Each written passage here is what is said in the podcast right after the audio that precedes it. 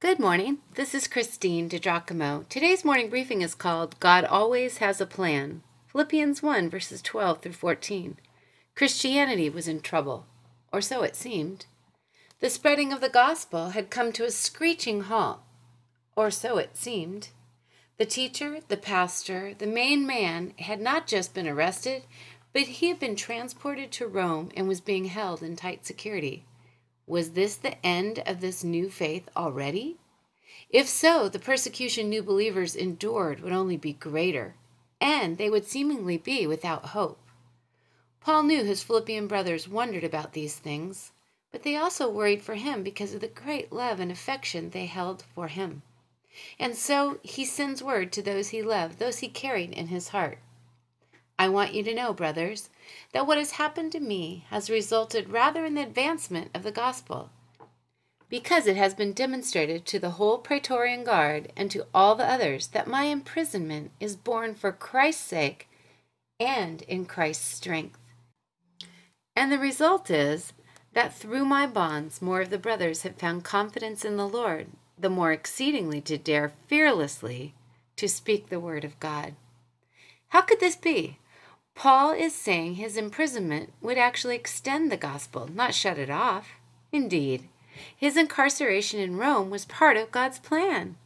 In Acts 28, we read that Paul was shackled to a member of the Praetorian Guard, which were actually part of Caesar's household, at all times. Every four hours, there would be a changing of that guard, while Paul was awaiting his trial before the emperor. Ultimately, Paul was permitted to arrange his own private lodging while he waited what ended up being two years for his court date, but he was still chained to a soldier at all times. Think of it over the span of two years, how many of these guardsmen heard the gospel? Why, they could probably repeat it in their sleep. All the Praetorian Guard knew why Paul was imprisoned, and they saw his courage, conviction, and undying loyalty to Jesus Christ. They could not help themselves.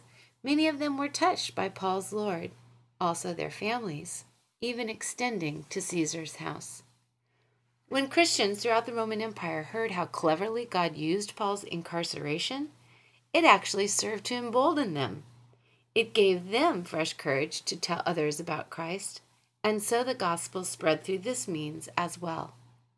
I've been thinking if I were arrested, would one of you carry on the work I do, endeavoring to share God's word locally and globally? Now, I'm not claiming to be a Paul, but hey, sisters in my Women of Passion community, if the sheriff arrested me and put me in Orange County Jail, how would that affect you? Would you just say, oh, well, too bad for her, and go on your own way? Or would you become an activist for the cause of Christ? Hmm. To my corporate brothers, if I were no longer able to lead you in conference call prayer meetings, or face to face Bible studies, or send you written Bible studies, would you pick up the baton and advance God's Word? Last night, I stood before a group of more than a 100 high school students and answered the question How do I grow in faith? When I had asked the Lord for the best direction to take, I felt He said, Just give them Jesus. Just give them me. And so I took them to John chapter 15, many of them finding a passage in the Bible for the very first time. I showed them Jesus' words I am the vine, you are the branches, and explained that all true spiritual growth comes through Christ and being connected to Him. How do you get connected and stay connected to Jesus? Meet Him in His Word and learn to pray. I had their rapt attention as I told them what truly moved me to become a praying woman filled with faith.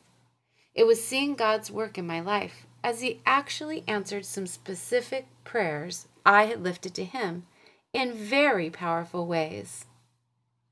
I showed them what re- simple daily prayer can look like, but also explained that prayer is the real work of an individual's life that will be as relevant and life giving at 53 years of age just as it is at 15 years of age.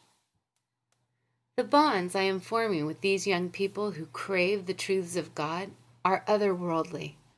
From what I teach them, they are writing about it and posting on Facebook for the world and their fellow high school peers to see. if I were snatched away, the Word of God would keep on going through them. I really believe that. There are pockets and whole movements of underground Christians who must literally answer this question for themselves. If my teacher were to be taken away, what would my reaction be? They already risk their lives by stealing away in the dark of night to meet in so called safe places to hear God's word. And then their Bible teacher is arrested, tortured, and put in a work camp? What then? Is that the end to their Christianity? No, it usually galvanizes more people to share the Word of God and the work of Christ.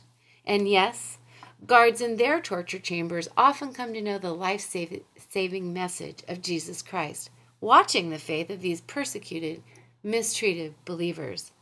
God always has a plan for the Philippian church, for Paul, and for the spread of Christianity in the first century and today.